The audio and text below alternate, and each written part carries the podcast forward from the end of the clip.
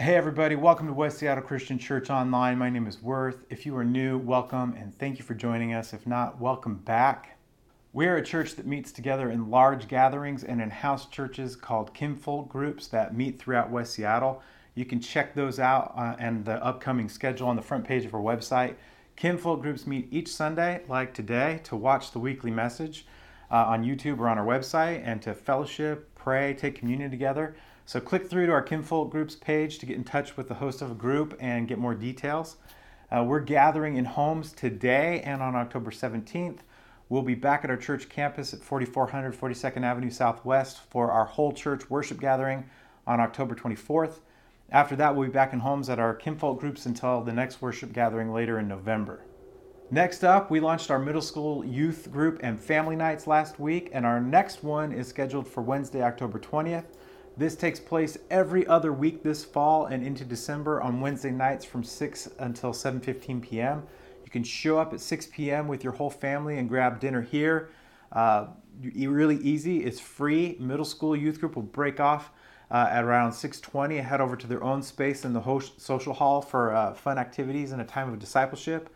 Adults, meanwhile, can hang out as long as they like for a time of fellowship uh, in our gym. And in the future, we're going to have some short how to courses on building a culture of following Jesus at home with your family that we're sure you will be interested in. So you can let us know in advance that you're coming by RSVPing on our website or through our app, and we hope to see you there. And last but not least, if you're watching this on YouTube, don't forget to subscribe as well as hit the like icon below. This will really help out the channel.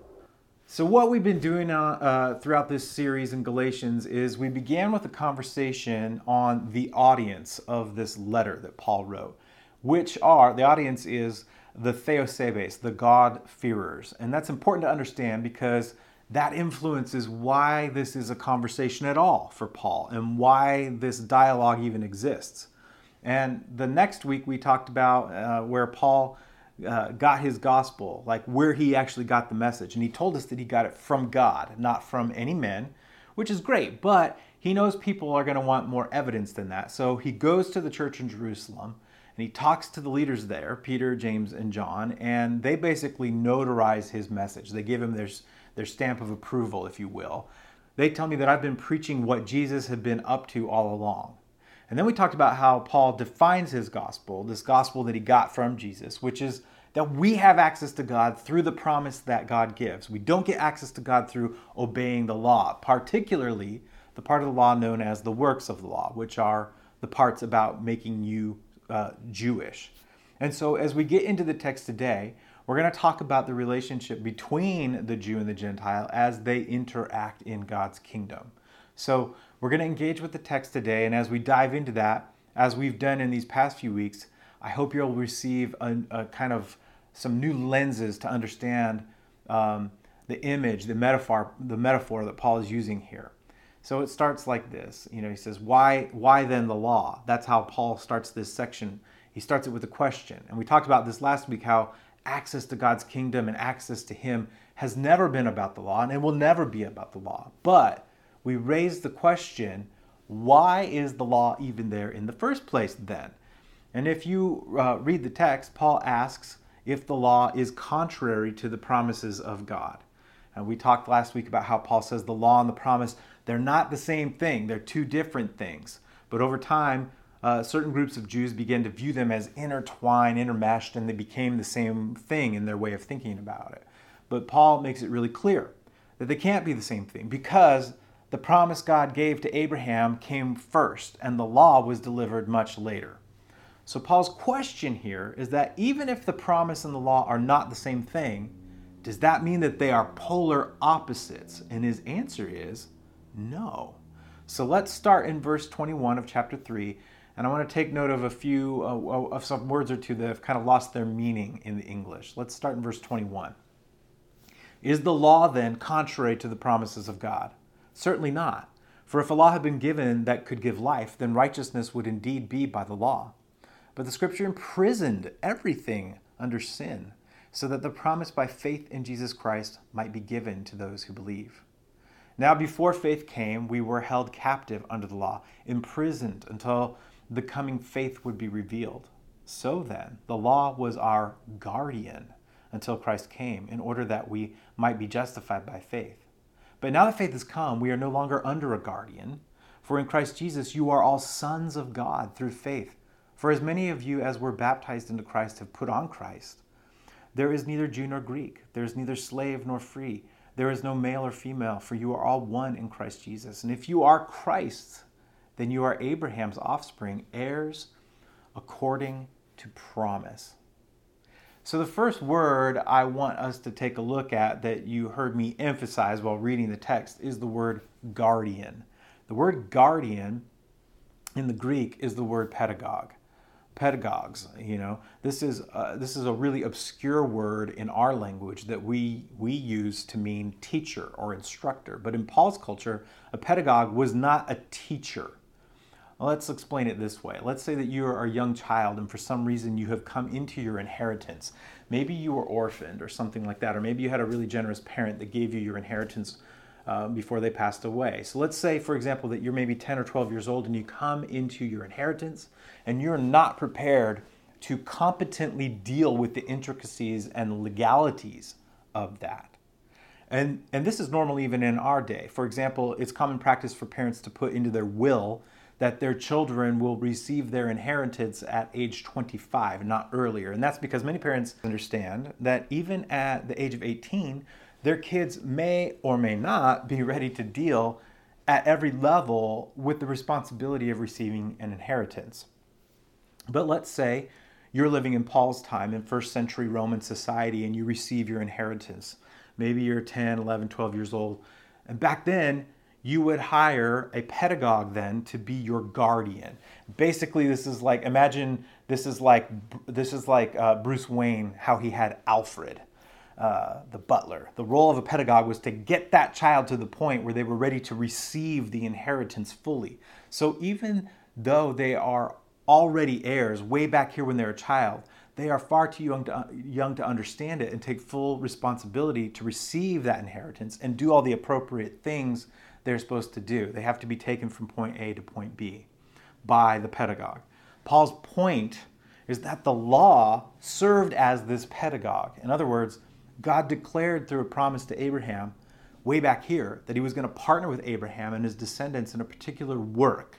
And that work was putting the world back together. Because God's mission from day one has always been basically, he's like, I love creation and I want to put it back together. And I'm looking for a partner to help me do that. And you are it. And I'm going to do this through you. That was their promised inheritance.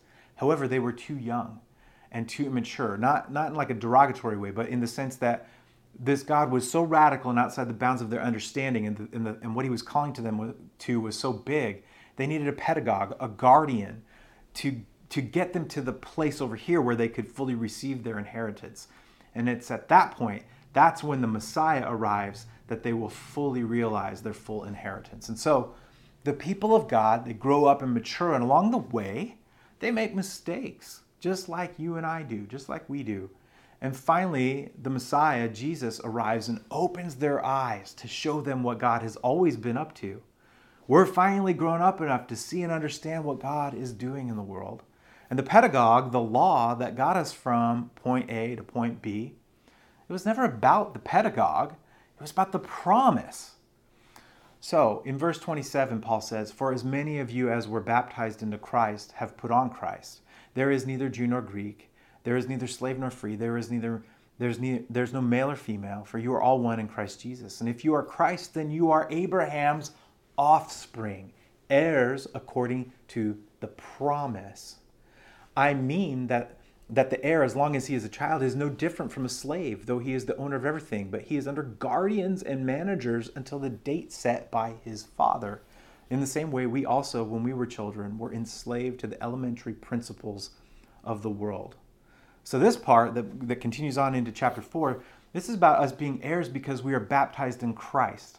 And I want to illustrate this through kind of like it, well, make an illustration for you that I hope will help you understand what Paul is saying.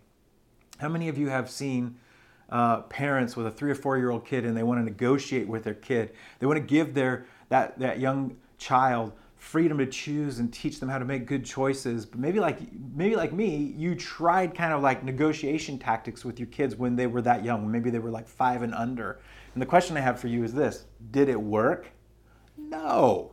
Your 4-year-old doesn't have the capacity to make rational decisions all the time. Not even some of the time if we're being honest. And we can see the results of kids who don't have firmly established boundaries in their life. They don't function well. And where I'm going with that is this imagine this scenario. You've set your stove on to boil some hot water, and you look over and you see your four year old about to put their hand up on the stove because for whatever reason they're reaching up there. You're going to try to reason with him or her about making wise choices at this point? No. You're going to yell at them or you're going to to stop or you're going to grab them really quickly to stop them from touching a 400 degree burner. There's no negotiation there. You just tell them what to do. Now if you were to witness me yelling at my son or daughter to not touch the stove so that we don't have to go to the emergency room with first degree burns if you were to witness that you might say wow he you know he's an angry dad or wow he only he only parents with the do's and don'ts or the no's he he, he he's all about the rules. Boy, I'm glad I don't have to parent like that. Boy, I'm glad my parents weren't like that. But the point is that this is how we talk about the God of the Old Testament. He's a mad God in the Old Testament, and he's a loving God in the New Testament. We kind of think of the Old Testament version of God. He's like hangry. And then sometime between the testaments, he got to go to McDonald's, and now he's happy in the New Testament. When your kids are little, you don't negotiate with them about certain things. You don't try to reason with them about when they eat or what they eat or brushing their teeth or going to bed or taking a bath or, you know, a lot of things like that. You just make them do these things. But as they grow, our parenting evolves to match their maturity. And one day, you'll be able to have a conversation with them about the underlying principles for why you have made them do all these things and learn all this stuff and form some good habits, hopefully.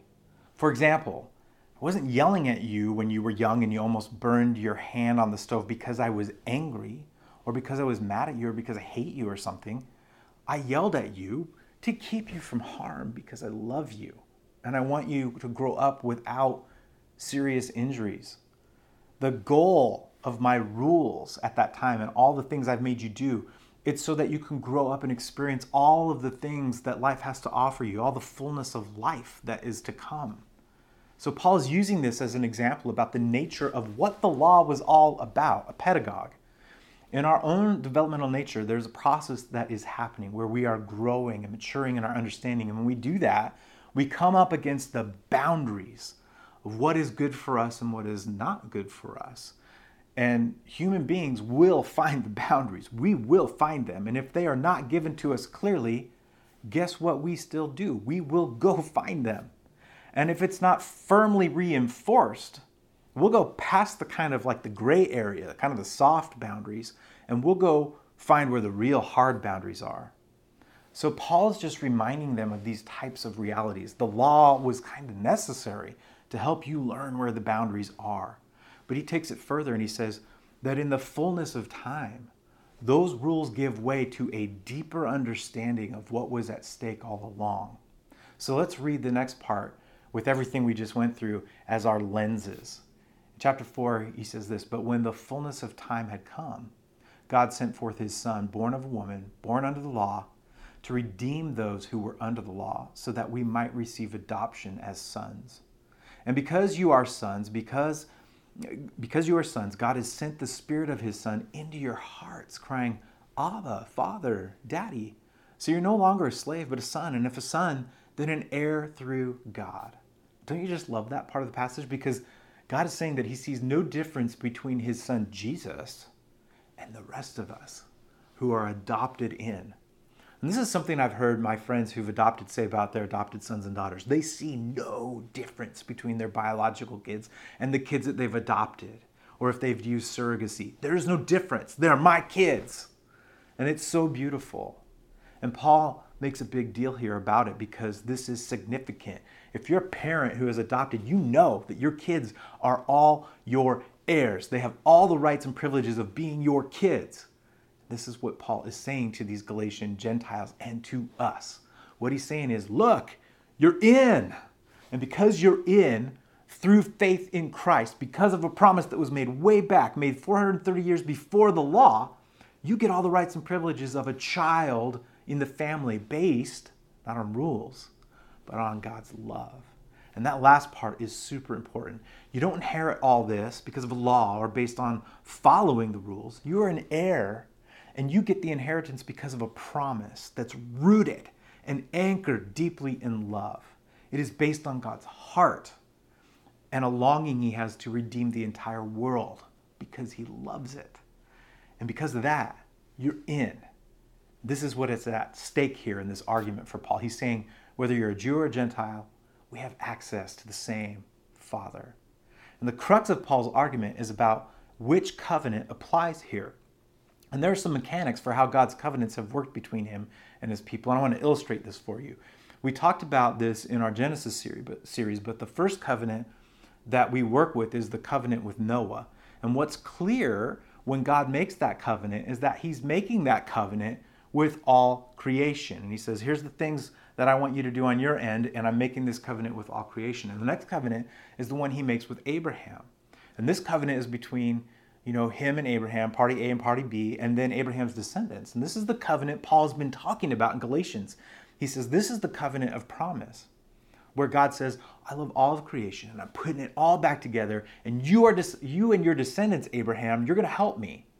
Well, then Abraham has descendants. He has Isaac and he has Ishmael. We're going to talk a little bit about that next week.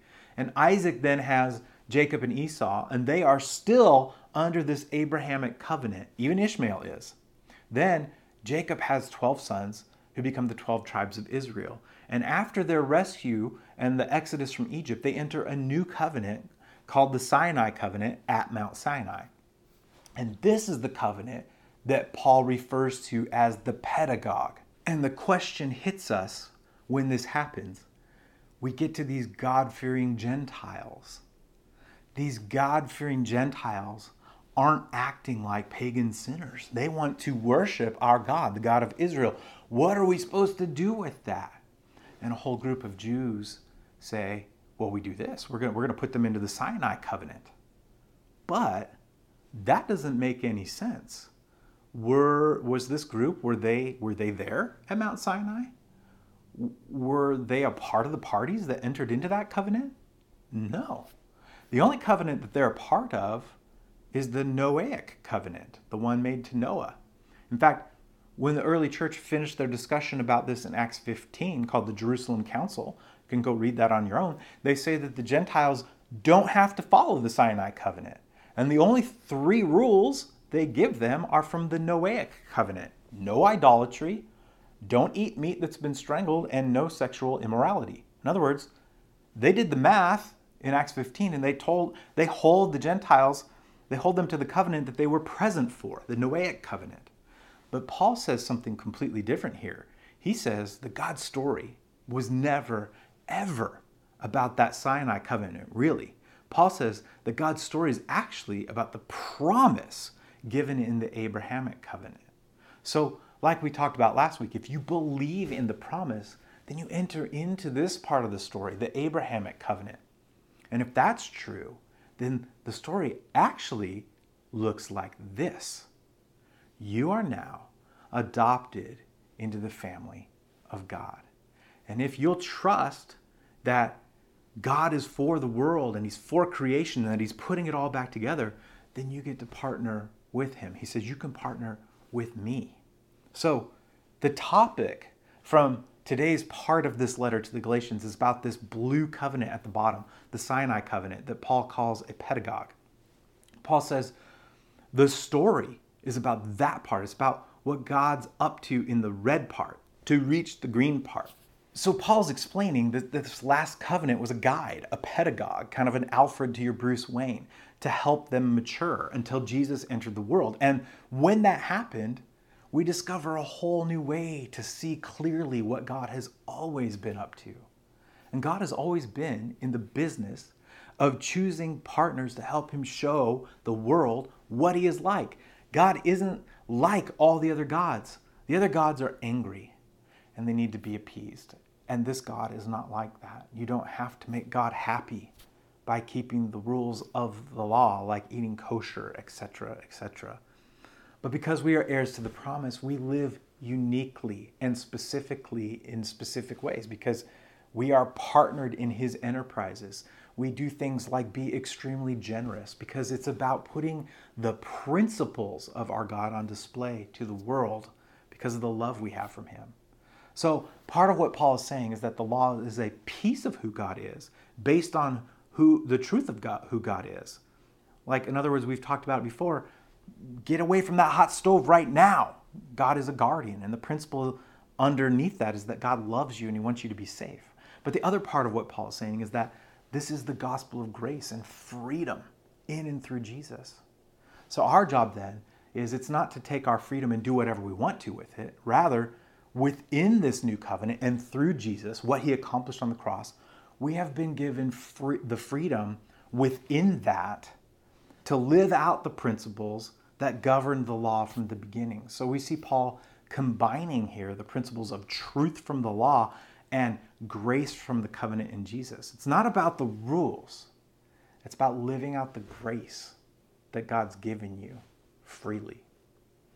Well, I want to leave you with some challenges and some implications. The first of which is God's story is all about the promise. The law is simply a tool that helps us get to the inheritance of the promise. And the second implication is a bit more nuanced, but it's this as Gentiles, you are invited into this story after faith has already been realized. In other words, you don't come in as baby infants. You, you come in as adopted children, ready to receive as an heir the promise of Christ. You're already grown up enough to be responsible. So you're an heir ready to receive the inheritance. And that's a great big deal. Why would you ever want to go back if you're already here and old enough and mature enough? Why would you ever want to go back and ask a babysitter to take care of you? And that's exactly what the third implication is. You don't need a guardian or or a nanny. You don't need a pedagogue. You don't need a law because you're here now as a fully realized heir to the inheritance of the promises of Jesus. You get what God is up to. He's up to truth and grace and freedom and love and peace. And we don't want to forget at the same time that God doesn't want us running around playing with dangerous things in the kitchen like sharp knives and hot stoves, right? We always need to be reminded of the law as a tool for guidance. But remember that the law was there to teach us the principles that Jesus lived out, and that through faith he asks us to live out, not as rules, but as proper boundaries for freedom. He asks us to walk his path in grace and freedom. But don't forget, those principles that Jesus lived out are from the law. And they point to a God who loves us and is for us, and he loves you and He wants a relationship with you more than you could ever imagine. Well, that leaves us, before we wrap it up, with just two final challenges. And we'll leave it here. Where are you living by the promise? And where have you tried to replace that promise with religiosity? For West Seattle Christian Church Online, I'm Worth Wheeler. Stay rooted and deep in Jesus and produce good fruit, my friends.